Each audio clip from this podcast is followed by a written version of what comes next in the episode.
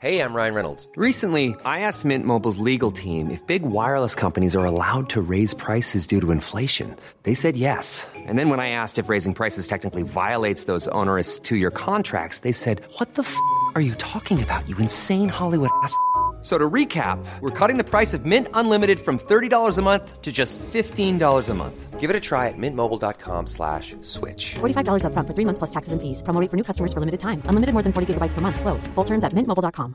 Planning for your next trip? Elevate your travel style with Quince. Quince has all the jet-setting essentials you'll want for your next getaway, like European linen, premium luggage options, buttery soft Italian leather bags, and so much more. And it's all priced at 50 to 80% less than similar brands. Plus, Quince only works with factories that use safe and ethical manufacturing practices. Pack your bags with high-quality essentials you'll be wearing for vacations to come with Quince. Go to quince.com slash trip for free shipping and 365-day returns.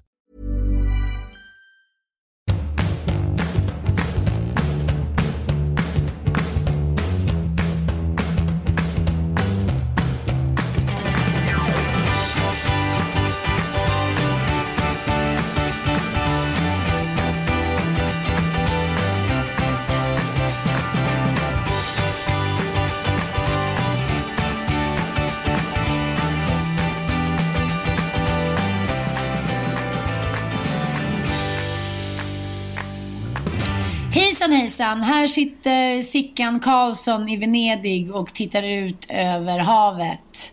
Ja, nej det gör jag inte Du ljuger det. ju. Nej, men jag sitter faktiskt och tittar ut över Vallevikens hamn. Men du, vad ni har kommit i ordning i huset såg jag på Instagram. Så fint. Eller hur? Helt otroligt. Ja, så fint och så fina färger och... Ja, men allting blir bara, ursäkta mig, men det blir som en dröm. Men det är också det att när man gör någonting som är så gediget och så bra från grunden och allting bara är här, samma material men bara uppfräschat och med nya Ja. färger och liksom nya prylar och nytt kök så här, då blir det så himla härligt för det är ingen som har råd att bygga sådana där hus längre för att det tar ju typ 200 år. Ja, Så- men exakt. Ja, så att, äh, det börjar bli eh, riktig, riktig härligskap. Riktig härligskap. Men hur är det med grannsämjan då med tanke på att här, alla hantisar är hos dig hela tiden? Ja, jag har fått lite knorrande. Och det är väl inte nå- så att nå- det finns väl fler som håller på och bygger om där så att säga? Nej, absolut inte. Det är bara jag som bygger om. Nej, det har väl varit lite knorrande. Lite Är det så? Nej, men det är väl lite, alla vill ju ha klart sina grejer till midsommar, så är det ju. Ja, Men ja för då ska ju- alla ha fest. Ja, men då ska alla komma hit och liksom, ja men du fattar, alla kommer ju hit till midsommar. Det är liksom the great opening weekend typ. det är egentligen den eh, inofficiella Stockholmsveckan. Ja, så kan vi säga. Ja. Men jag tycker fortfarande, vi bor ju fortfarande på hotell eftersom vattnet inte är på, badrummet blev klart idag och sådär. Vi har ju typ ingen el, vi har ingen TV, vi har ingen internet, bla bla bla. Och barnen kommer på torsdag. Men vi får spela fotboll. Nej men det är väl lite specifikt med en ö där. Jag, nu är inte jag ute efter att snaska till det, men det är liksom det är väldigt skört med det här med grannsämja. Alltså antingen så är man ju med och leker på lika villkor. Det betyder att ingen ställer något mer krav än någon annan. Eller så är det helt plötsligt någon som gör det och då är det är jävligt bräckligt alltså. Men det, det är ju också så här äh, att de flesta som är här på ön har också varit här liksom i generationer. Ja, men jag tänker när man är på Fårö, det är ju liksom sossenästet. Då har ju liksom Palme bott där, nu är hans söner och sen är deras barn. Det är liksom så här, once you're in Gotland, you never leave. Det är lite som Hotel California. Men jag tänkte på en grej, för det här är väldigt intressant, för det här kommer ju bevisa sig lite senare i sommar. Det här ska bli en intressant följetong tycker jag, att följa upp. Eh, för vissa som är så konfliktbenägna, exempelvis på jobbet, de är ju väldigt snälla personer privat. Alltså de personer som jag vet är så här, eh, skjutjärnsjournalister, de som är så här, bästa cheferna inom de största koncernerna. De är ju så här, superkonfliktdrivna liksom, på sina arbetsplatser. Eller liksom inte bara konfliktdrivna utan de är, så här, de är jävligt så här sturska och vågar ta fighten. Liksom. Sen när man liksom träffar dem privat, om man inte känner dem i jobbsammanhang, då är det liksom som att få en chock. För de är så two-faced att de är typ de snällaste personerna som man kan ha att göra med. Aha! Vilken intressant spaning. Ja, men är det inte så? Ja, jag vet inte. Jag bara tänker lite. Jag tänker också mycket på uttrycket när fan blir gammal. att människor som man har känt kanske hela sitt liv, som har varit jävligt tuffa och hårda och faktiskt i många fall svinaktiga och liksom tänkt så här, vi är odödliga och vi, så här, vi kör bara på. Sen blir de lite äldre och bara inser att de är dödliga och liksom att det kanske är läge att vara lite schyssta så man inte ligger där på dödsbädden och ingen håller en i handen. Nej, men precis. Det är lite samma sak kanske. Ja, men jag tänker att så här, det, det kommer ju märkas på ön, vilka som, har vilka som är snällisar på jobbet. Ja, jag fattar, jag fattar. Ja, så Men- att jag menar, de som tar konflikten, de kommer ni ha med att göra. Så är det ju. Jo, jag tänker det, men också... De som tar konflikten på jobbet kan också göra det på ett snyggt sätt. Det är otroligt skönt med tydliga chefer. Jag har ju haft så Ja, många gud, chefer som liksom också har varit så otroligt privata. Man vet inte riktigt om man har varit deras liksom dotter eller om man har varit deras anställda. Det där blir också geggigt till slut. Liksom. Jag kan ju gilla det där att man, att man är chef och inte så här sitter och kliddrar på Facebook. Jag tycker att det blir mer och mer så att allting, alltså både jobb och det privata går in i någon stor geggamoja liksom. Och folk får jobb för att de känner någon där, kanske inte för att de är mest kompetenta. Så är det ju liksom. Nej, men det, det, okej, jag håller med om det. Samtidigt kan jag säga att så här, en av de så här bästa cheferna jag har haft och fortfarande är liksom en oerhört bra vän. Hon kunde ju verkligen eh, kombinera de där två grejerna. Det var ju svårare med vissa män som också inte heller vet att, så här, att man har en ganska så här skönt tugg och en skön relation till att bli liksom lite så här, helt plötsligt kommer ett sms klockan halv två på natten, så här, var är du? Man bara, eh, okej, det var lite för skön tydligen. Är lite för mycket jargong. Ja, du vet. Jag tänkte på en sak som jag har gått och fnulat lite på sen vi var i Israel på vår lilla härliga weekendresa. Och det är just det här med min spaning. När vi hade varit på restaurang och bar två kvällar i rad jag var så här, det är någonting här som inte är som det är någon annanstans i världen. Just det. Tjejerna har inga kuttersmycken, tjejerna står inte och väntar in killarna, det är nästan ingen som sminkar sig, det är liksom inga klackar, det är inget spel. Nej. Eh, jag tycker det var otroligt skön stämning. Tjejerna körde sitt race, satt och shottade eller vad de nu gjorde, satt och käkade middag och garvade utan att det kändes så här, gud, nu är vi ute på tjejmiddag och vi blir bjudna av killarna på lite champagne. Utan det var så här, det kändes så otroligt jämställt. Ja, det är faktiskt sant. Och de behövde liksom aldrig riktigt så här vakta rygg för det kom aldrig upp någon kille liksom. Nej, och ändå var det typ de snyggaste killarna man någonsin har sett. Och tjejerna. Och tjejerna. Tyvärr. Aj. Ja, det visar att jag var lite sotis där. Ja, ja, ja. Ja, ja, ja. Nej, det var inte. Men, men då tänkte jag på det. Och sen, det pratade ju du och jag om. Att jag sa så här. Alla eh, ungdomar i Israel, de har ju en eh, allmän värnplikt. Exakt. Ja, både tjejer och killar. Mm. Både tjejer och killar ligger ju då inne i armén i tre år. Ja, jag tror killarna ligger fem, tror jag Ja, killarna ligger tre. fem och tjejerna tre. Men ändå tre år av din ungdom är väldigt många år som präglar dig väldigt mycket. Du kan ju tänka dig själv mellan åren 18 och 21. Det präglade dig otroligt mycket. Det var liksom din Men första gud. ingång i vuxenvärlden. Och då tänker jag att om du då gör lumpen och liksom på något sätt blir av med den här tron på att du är svagare, killar är bättre, killar får bete sig lite hur de vill, killar får tafsa, killar får säga kommentarer. Liksom, vem fan kan gå och säga, säga tafsa på en tjej när man har liksom legat sida vid sida i slagfältet? Nu är det ju inte riktigt så uttalat, men du förstår vad jag menar. Nej, men såklart. Det skulle kännas otroligt patetiskt. Det är ungefär som Mästarnas mästare. Det blir inte så, så här, att de skulle ut på krogen sen och Peter Forsberg skulle så här, tafsa på någon som liksom stod i final åt honom. Så här, nu är vi jämbördiga och jämlika och jämställda. Jag tänker att det skulle så här, skjuta, skjutsa fram jämställdheten och jämlikheten typ kanske hundra år i Sverige om alla fick göra ett års värnplikt. Nej, men jag tror faktiskt att du kanske är någonting på spåren. Ja. Och jag Ja, trodde aldrig jag kanske skulle säga det här. möts. Nej, men man kanske möts där snarare än att man möts liksom i att killar blir mer feminina och, eller att eh, Eh, tjejer blir mer manhaftiga. Alltså att man möts snarare liksom i kampen. Så du tycker att vi ska ha ett nytt krig nu för att rädda jämställdheten? Är det det du försöker stå, sitta och säga? Nej men alltså det blir ju inte krig. Alltså det blir ju så här, vi kommer väl aldrig hamna i krig. Här, vi kommer aldrig våga och ingen, så här, ingen vill ha oss kanske längre. kanske någon Men gammal, säg inte det. gammal ryss med skägget i brevlådan. Nej, jag menar inte att det behöver bli krig för det. Jag menar bara att man behöver inte kalla det för värneplikt. Det kan vara så här ett jämlikhetsår. Det behöver inte Ja. bara, liksom, det behöver inte bara handla om att man ska så här, lära sig skjuta med vapen och liksom kunna lokalisera en fiende. Det skulle kunna vara allt från så här, matlagning till att lära sig byta blöjor, till att prata om liksom, jämlikhet, till att prata om hur man ska ha det i en relation, det sexuella. Alltså liksom ett sånt här ett utbildningsår med jävligt schyssta lärare. Ett gymnasium typ. Ja, Men jag fattar vad du menar. Mm. Är, kommer du ihåg de där killarna som drog iväg då typ dagen efter studenten och blev inkallade då i Försvarsmakten eller gjorde lumpen som man också brukar säga. De killarna... Repmånad. Ja, men det är det när man är lite äldre. Men, men de killarna, när de kom tillbaka efter ett år och de killarna som inte hade gjort Ja, lumpen, ja. det var ju som natt och dag. Det, och då vet man liksom inte riktigt exakt vad som hände i det där sammanhanget. Men det var- handlade ju inte bara om som sagt att lära sig ladda ett vapen med en liksom, eh, Rambo-ögonbindel, utan det handlade ju om att här, lära sig bädda en säng, ta hand om sin hygien, vika sina kläder, eh, allmän ordning, uppförande och möjligheten att liksom, ta kritik och ge kritik på ett bra sätt. Och jag tror så här, det kan omöjligen skada någon person att, att så här, lära sig de grejerna. Nej. Men Mattias försökte ju undslippa värnplikten.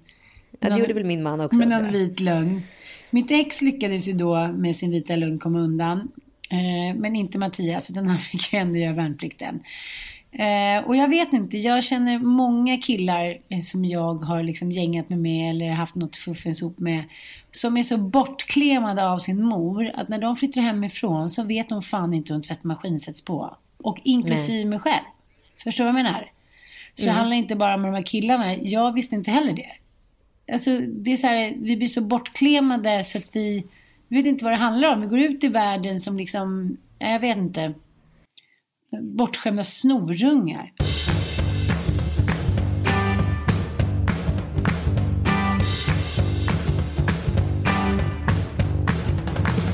Jag såg någon så ny statistik för Försvarsmakten. Att eh, hur mycket det har minskat, liksom hur mycket inskränkt försvaret har blivit. Och jag tänker, och gud det kommer låta som att vi är sponsrade av Försvarsmakten, det är vi inte.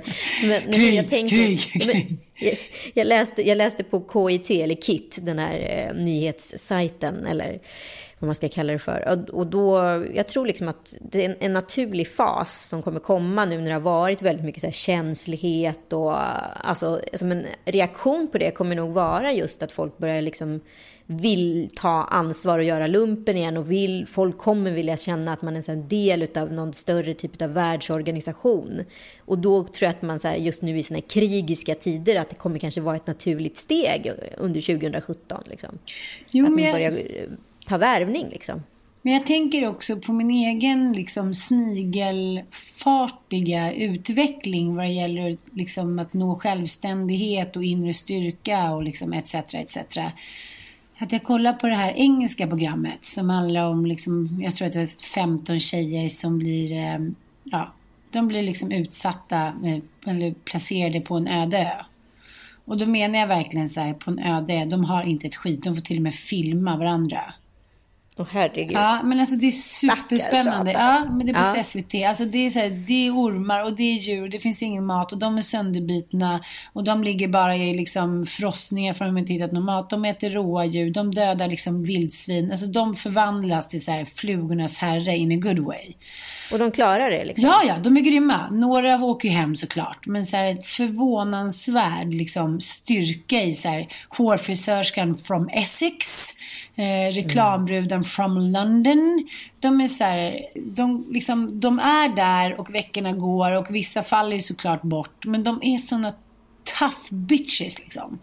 Och då tänker jag, vissa av de här tjejerna är jätteunga. De kommer ju komma tillbaka från den här öde djungeln som de kommer ju komma tillbaka från den här öde ön som inte ens liksom är Robinson-romantisk. Den är bara äcklig och det bara flyter land grejer och det är bara äckliga djur och det är äckligt vatten. Allting är bara så här icke-paradisiskt. Det var inte som i Kändisdjungeln.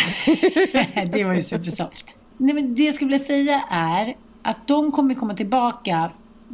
Nu vet inte jag hur det slutar eftersom serien fortfarande går.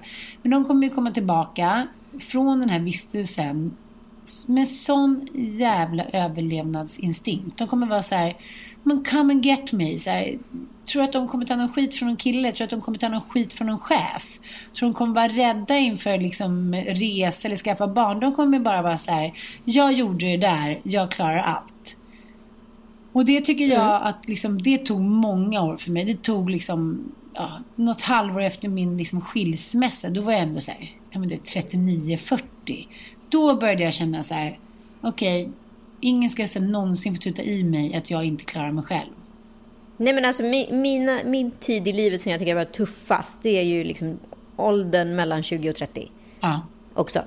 Och, och då var det ju så här att man liksom hela tiden så här vågar man ta sig genom livet utan att bli ledsen så har jag liksom lyckats. Som att, så här, att vara ledsen är det värsta som skulle kunna ske ah. i ens liv. Ah. Att vi marginaliserar varenda liksom, mm. nanosekund utav tillstymmelse i känsla utav ledsamhet. Ah, ah. Genom att så här, plocka upp telefonen eller eh, ah. direkt ringa en kompis. Eller, eller gå ut på liksom, krogen. Ja men alltså det är som att så här, det är ju inte konstigt att topplocket går och det pyser över då och då. Liksom. Men att, så här, att grina ibland är ju inte hela världen. Liksom. Men det är ju, tar ju ganska mycket emot att göra det. Och jag tänker att det här kanske är så här 10-talets och till och med 00-talets största liksom, eh, alltså lögn.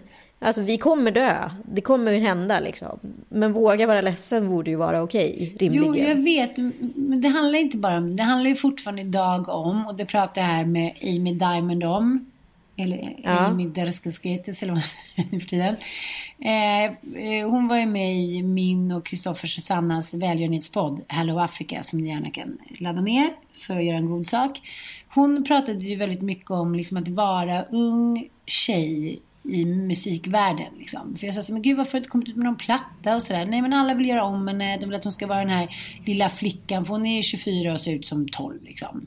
Mm. Ja, men du vet så bara äckliga liksom skivbolagschefer. Men du förstår, liksom ofräsch inställning till unga flickor. Att de ska stanna i en viss Britney Spears-roll liksom. Ja men de har varit i den här miljön lite för länge ja. och liksom hunnit... Ja, men jag tänkte på verkligen på så här skärgårdsdoktorn Ebba. Ah. Ihåg henne. Nej, men liksom, hur många år tog det för henne att så här reparera, reparera sig från den där branschen? Idag har hon ju värsta superkarriären liksom, inom näringslivet. Mm. Men det, det var ju liksom det enda vägval hon kunde ta. För att folk hade varit så jävla äckliga mot henne. Liksom. Nu kommer jag att tänka på Kändisdjungeln igen med Pippi. Ja. Nej, wow. Nej, men jag tror att det blir också, det kan bli ett sånt otroligt ok. Nu kommer det aldrig bli, tror jag, igen på samma sätt. För att när Astrid Lindgrens liksom, böcker ja, filmatiserades, då fanns det ju inget annat. Det fanns inte bio typ. Det fanns inte poddar, det fanns inte Insta. Alltså det fanns, det fanns ingenting. Så de Nej, här... men så här, Inger Nilsson blev ju liksom erbjuden att vara med i porrfilmer och allt möjligt. För, liksom, folk erbjöd henne sprit från att hon var så här, 13 år. Liksom, ah, på, ah. Det, det var ju sjukt liksom. Men det som var så sorgligt tycker jag med henne, utan att hänga ut henne allt för mycket, det var ju att det, hennes boja var ju också hennes frälsning. Förstår du vad jag menar? Mm. Hon ville ju inte prata om sin tid som Pippi i början av programmet. Men sen så när intresset för henne inte visade sig vara så starkt från, från ah. liksom svenska tv-tittare. Nej, men då ville hon ju så plocka fram sitt trumfkort. Ja, och då blev det Pippi. Ja, precis. Ja, det blev det ju såklart. Och liksom, hon lever ju på det fortfarande. Att hon åker runt i så italienska talkshows och i så här People Long Stocking. Så det är så här, ja. Det är liksom... Pippi Långstocking kanske? Pippi Långstocking, ah, Mackify. Nej men jag tyckte bara att det var så himla sorgligt. Ja, men verkligen. Och plus att hennes så här utseende då i den här väldigt specifika frisyren och de här ganska stora liksom, framtänderna. Det var ju, det var ju liksom ett så utseende som så var lite patenterat också i och med att karaktären ja. i boken också såg ut så. så här, ja. Hon var ju verkligen typecastad. Mm, mm. Eh, så det, måste, det kan fan inte ha varit helt lätt alla gånger. Alltså. Bobban är besatt av Pippi. Och jag tänker så här, vad är det han gillar så himla mycket? För det går ju liksom i slow motion. Och så är det en så här kling och klangbuskis och så är det en apa som bara... Ah, ah. Och sen händer ju inte så mycket mer. Och han tycker att det är så bra. Fifi, fifi. Så det finns ju någonting i färgerna, i liksom det långsamma samtalet som barn inte är vana vid. De blir typ hypnotiserade. Ja men idag, alltså kollar du på liksom någonting som finns på så här Netflix i barnprogramsväg eller någonting på YouTube. Just nu kollar ju mina barn tyvärr på det här Spiderman och Elsa. Det är typ, alltså det är så jävla låg fucking nivå. Alltså vi har ju så här, så här, fort vi ser att det är på så bara springer vi in och byter. Nej, det är en snubbe som är utklädd till Spindelmannen i Spindelmannen direkt och så är det en tjej som spelar Elsa i Frost. Och det är väl så här, det är ju sjukt smart. Jag tror till och med att det är svenskproducerat. Det är alltså, ja, och då gör de olika grejer. De kan spela minigolf, de kan åka i en bil, de kanske är på ett kalas. Alltså, det, det är bara de två karaktärerna utan någon fucking story i liksom olika sammanhang. det borde du och jag Eller testa. minimal story. Ja, men du fattar ju. Det är så här 3-4 miljoner liksom klipp, eh, alltså spelningar på de här grejerna. Du och jag sitter på krogen, du och jag shoppar, du och jag är barnmorskan.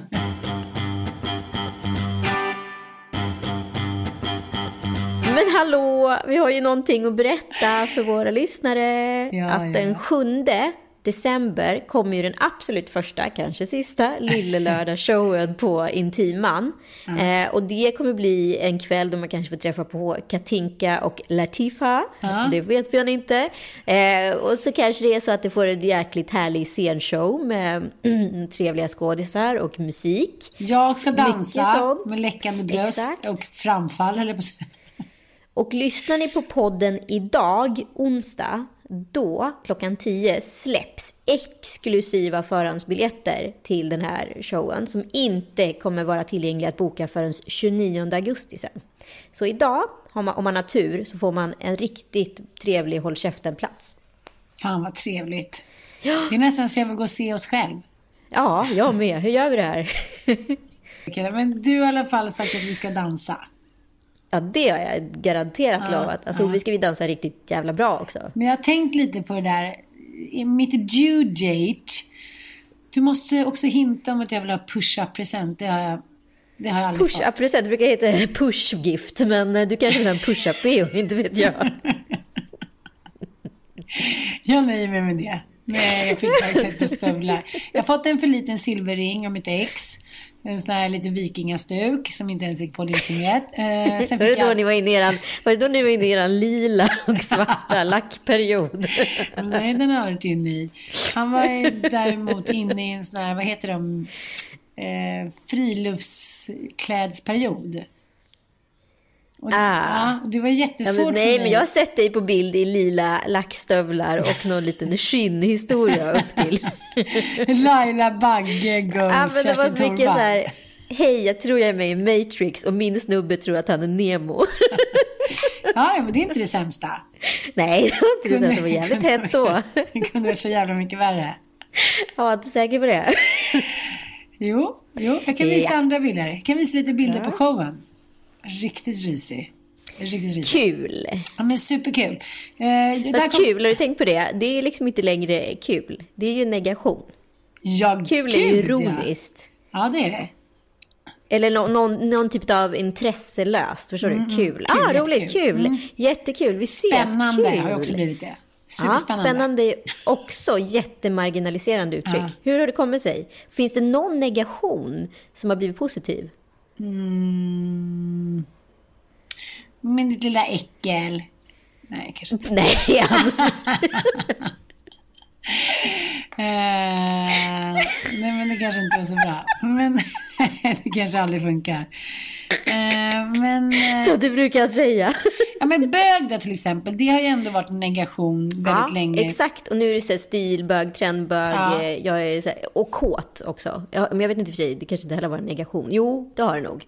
Det har väl aldrig varit fint att vara så här Pilsk kanske inte har varit så bra, men kåt, ja, jag, jag vet inte. Ja, men kändiskåt. Ja, ja, okej. Men det är ju två helt olika saker i och för sig. Nej, men du har rätt, du har rätt, du har rätt. Ja, men det där är Jag, spännande. jag är så kåt på Ja, just det. shopping. Alltså att man Du är liksom... så kåt på dit. Ja, ja. det är sant. Men det är nog liksom, jag tycker inte riktigt det ligger i fältet för, för det är liksom svårdefinierat. Det är Nej, varken negation. jag håller med. Ja. ja, men fräsch är en bra negation också. Ja, men fräsch! Så fräsch. Den kan vara både negation och en positivt laddad. Men alltså, Ja, fast så, man säger inte, man säger inte fräscht så länge, ofta längre positivt. men fräsch. Fräsch, det är alltid lite, ja, men det är alltid lite ironiskt. Och så säger man ofräsch. Ja, det är sant. Men man kan säga så här, men han var liksom riktigt fräsch. Ja, men fräsch är också en, en svår nöt att knäcka. Ja, jag gillar fräsch.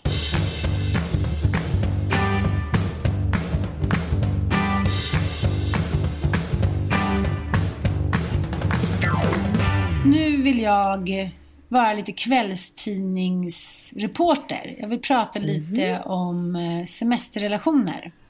Ja, Mm. Men kanske inte om den semesterrelationen som du tror att jag ska prata om. Nej. Nej, för jag har redan försökt med den. Vi är ju lite uttröttade och utmattade nu eftersom vi har haft ett liksom, stort inspelningsteam här. Vi har haft, liksom, hållit på och renoverat. Bobban har varit här, barnen har varit här. Tonåringarna har varit här. Så vi är ganska slut, både jag och Mattias. Ja. Och då sa jag så här till honom, eh, nu satt vi precis och käkade middag, och sa jag så här, ja men nu går vi upp, vi badar Bobban, eh, vi ser till att han somnar, eh, vi sätter oss framför tvn, sen bara sätter du på mig, jag bara fan. Alltså jag sa det lite så här, så här, det är ungefär så det kommer bli ikväll. Jag såg hans blick, han så här, gud, han blev så här skälvande, så här, hamnade i dödsföraktskräck. Han bara, jag är så trött. Han hade sett framför sig att han skulle så här, gå och ta en dusch, gå och lägga sig, få somna klockan tio. Och så sa jag så på skämt, men jag låtsades att det inte var ett skämt. Eller jag vet inte om det är ett skämt. Men han blev verkligen så här, ja men lite skräckblick. Att det är så här att nu är det semester och nu ska det levereras. Ja.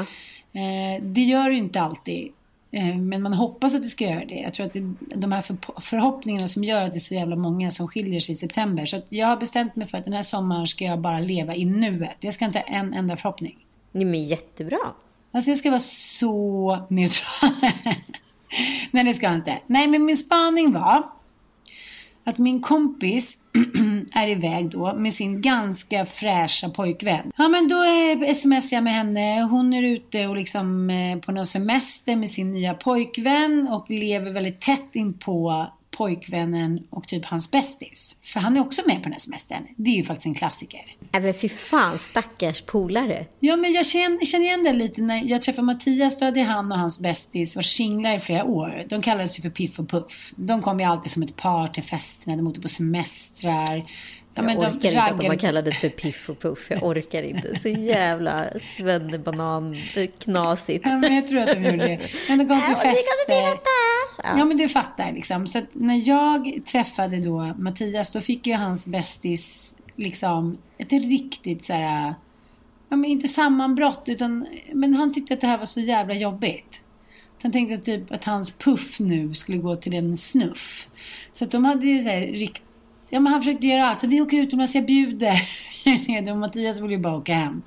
Eh, till frugan. Men, men det där kan ju vara ett problem. Men det som händer är att hon kommer ju till den här semestern och tror då kanske lite att hon ska vara femte hjulet. Men så blir det ju inte för de är jättekära i varandra. Så den här kompisen som alltid har varit på guldplats och liksom de har rest och seglat allt de har gjort. Han blir nu nedputtad från tronen. Och försöker då för, såklart med alla medel hålla sig kvar. Vilket gör att irritationsnivån höjs ju från 0 till 633. De vill ju bara liksom ligga och gosa och käka intima middagar och festa och ligga med varandra och liksom vara bakis. Ja men så här, så här, ungdomshärligt innan man bildar familj. Man är ju desperat inför att så här, hinna med för man vet att snart smäller och då sitter vi där liksom i lägenheten eller villan med två barn. Du vet Men det är då också polaren som så här, liksom håller sig med 10 meters radio, typ om man sitter och grillar och Ja, helt ja. plötsligt börjar då tjejen börja mysa. Du vet när det, det här är en klassiker, att när tjejen börjar så här krypa upp i killens knä, då vill hon antingen liksom gå och lägga sig för att ligga eller så ska det gosas. Ja. Och då är, ju den, då är ju alla andra i sällskapet exkluderade per definition. Mm. Och då, det är då den här polaren då typ ställer sig upp 10 meter från lägerelden och inte vill störa då deras lilla moment. Eh, och det stoppas in någon hand i någon bralla, men då börjar han typ kasta stenar i vattnet för att få så här uppmärksamheten utan att han så här ber om det. Brinna. Förstår du men? Ja men du vet, det börjar låta liksom. Jo men samtidigt så är han ju sårad för att han blir, är han är ju den äkta hälften. Ja. ja. Och nu vet han att han är chanslös och det kan ju skapa en stark desperation.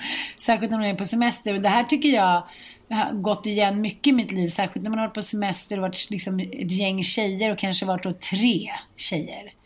Och det är att man kanske kommer lite bättre överens med den ena. Det blir ju lätt liksom att man då blir väldigt, väldigt irriterad på det femte eller tredje hjulet.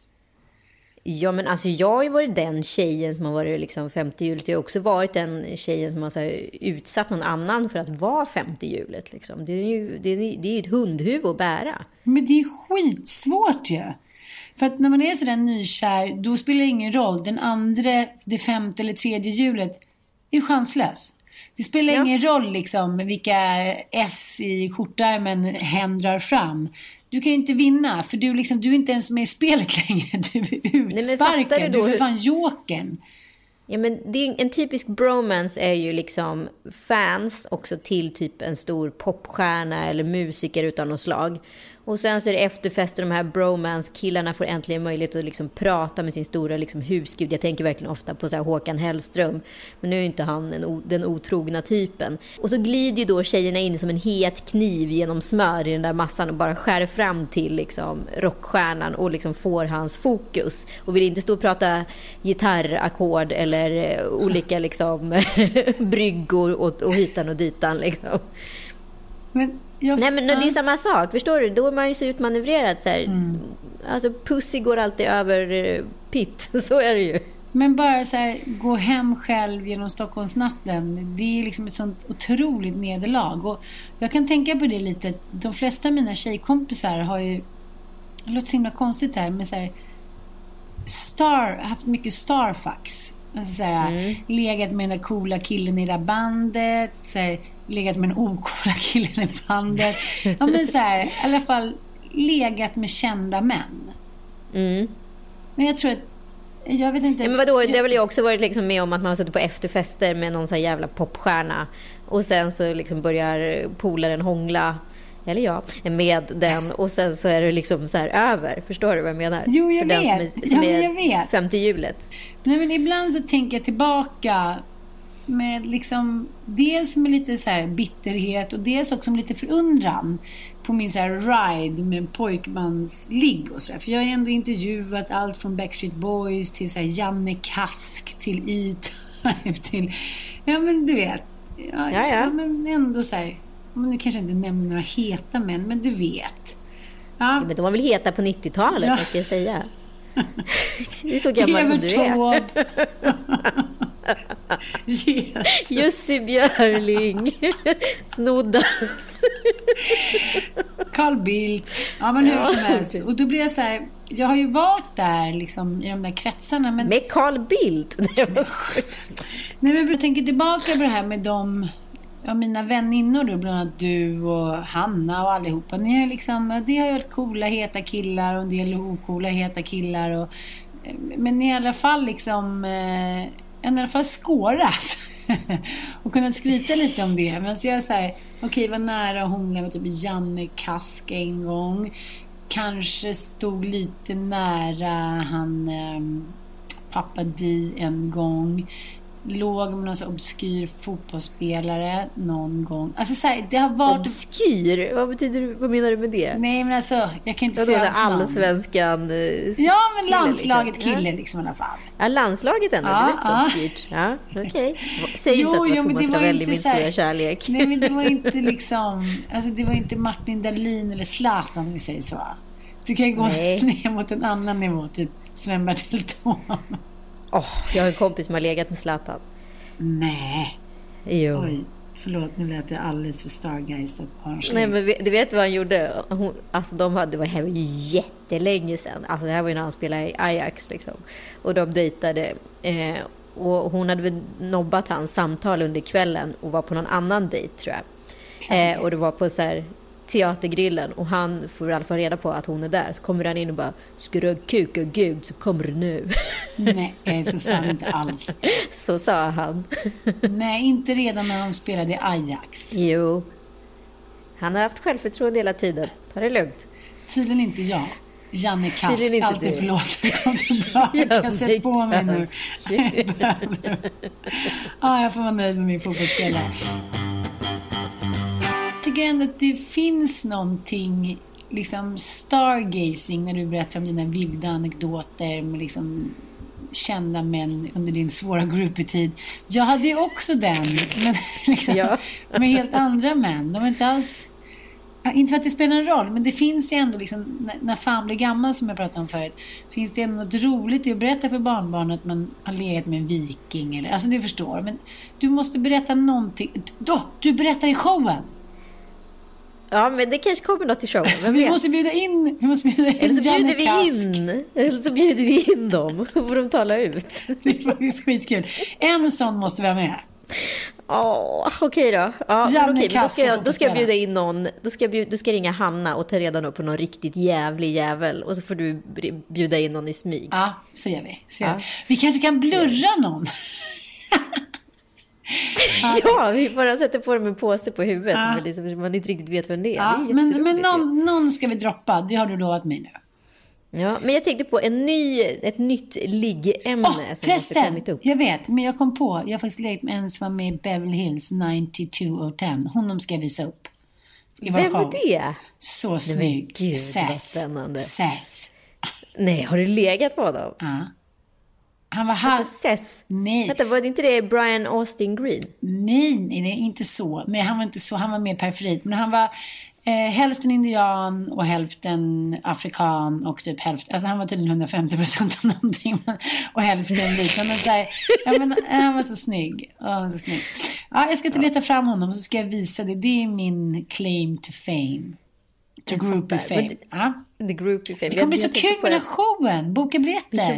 fet. Ja, ja. Det kommer bli fantastiskt. Men du, jag kom på en annan grej. Ett, ett nytt liggämne som har seglat upp här. Som jag liksom inte hört från någon någonsin. Och nu är helt plötsligt hela stan helt pensionerade. Och nej, jag pratar inte om Alexander Kronlund som du har legat med. Utan jag. Just ja. han är väl halvkändis via Max Martin. Ja. Ja. Ja, jag pratar om Max Martin. Alltså så många tjejer jag har hört säga nu så här sista veckan. Han är så het. Han är så het. Jag såg honom på cyklandes på Stureplan idag och jag tänkte det måste vara första gången liksom en Polarprisvinnare cyklar damcykel över stan så här en vecka efter man vunnit så här musikvärldens mest åtråvärda pris. Det är så liksom. typiskt dig. Du kan inte säga sådana grejer för du vet inte. Quincy Jones kanske cyklade på en tandemcykel i Tantolunden. Det vet du ingenting om. Det, det vet jag ingenting om, men jag Nej. tänker ändå Ja. att det som ändå är så här, liksom väldigt tydligt med Max Martin, och jag tycker det är väldigt intressant varför så många kvinnor helt plötsligt tycker att han är het, Ja. det är ju att han är oerhört ödmjuk, Ja. grundligen. Han är en sån här klassisk så här, musikerkille. Han är som en superödmjuk. 90-talist. Ja. Ja. Han är något motsvarande musikgeni som Lennon McCartney var. Och jag menar, de har någon mer, eller två mer listettor än honom tror jag. Och han har ju fortfarande många chanser att så här, klå dem. Ja. Och då tänker jag så här, de känns inte alls lika ödmjuka på det sättet. Jo, kanske Paul, men inte, inte Lennon. Fast jag bara blir så fascinerad av hans blick eh, och hans uttryck i ansiktet. Han var så här, som en liten pojke som hade fått komma till La La Land. Eller så här, bara välja allt godis gott i fabriken bara för honom. Jag tycker det var så otroligt så här, vackert och naket och så här o-2000-taligt. Star. Förstår du vad jag menar? Ja. Jag tyckte det var så himla himla fint alltså. Det måste jag säga. Men han var otroligt god Mm. och härlig på alla sätt och vis. Jag, satt, jag stod och pratade med honom i kanske en 20 minuter för förra sommaren utan att ha en aning om att det var han. Vi har en gemensam kompis. Vi, ja, jag var ute och gick med Tom Allan i vagn och så stod vi och gaggade med honom. Och, ja, han stod där i sina AIK-shorts och såg liksom lite allmänt nytvättad ut som han alltid gör. Liksom. Mm. Men det är väldigt roligt. Han har ju verkligen varit undercover på alla sätt. Och jag var typ vid hans hus då med den här killen jag dejtade som du nämnde förut. Som du stalkade. Stalkade. det var vid hans hus och hängde. Va? Nej, nej, jag var ju där med hans, vad nu är, musikerkollega. Ja, i hans posse där. Pussy.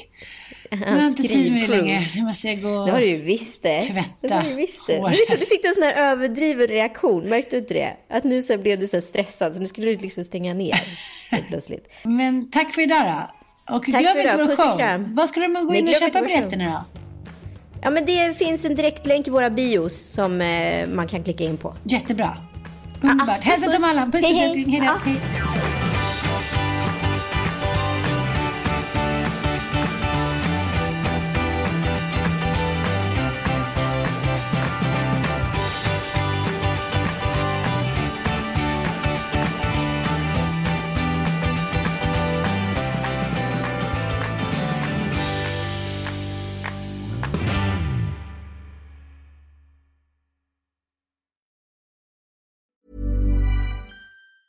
Mom deserves the best, and there's no better place to shop for Mother's Day than Whole Foods Market. They're your destination for unbeatable savings, from premium gifts to show-stopping flowers and irresistible desserts. Start by saving 33% with Prime on all body care and candles. Then get a 15-stem bunch of tulips for just $9.99 each with Prime. Round out Mom's menu with festive rosé, irresistible berry chantilly cake, and more special treats. Come celebrate Mother's Day at Whole Foods Market.